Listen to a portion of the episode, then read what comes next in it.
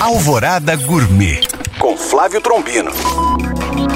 Olá, meus queridos ouvintes. Dando sequência à série de dicas de cozinha, vou falar de um ingrediente que traz muita dúvida para os cozinheiros de primeira viagem: o sal.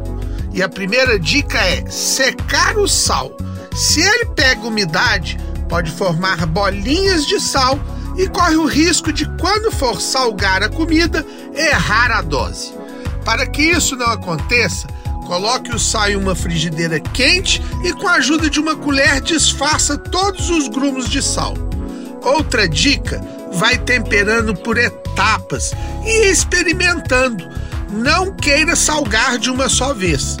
Depois disso tudo, se ainda ficar muito salgado, vai ter que colocar mais alguns ingredientes, como creme de leite no caso de um purê de batatas, ou acrescentar água e amido de milho no caso de cozidos.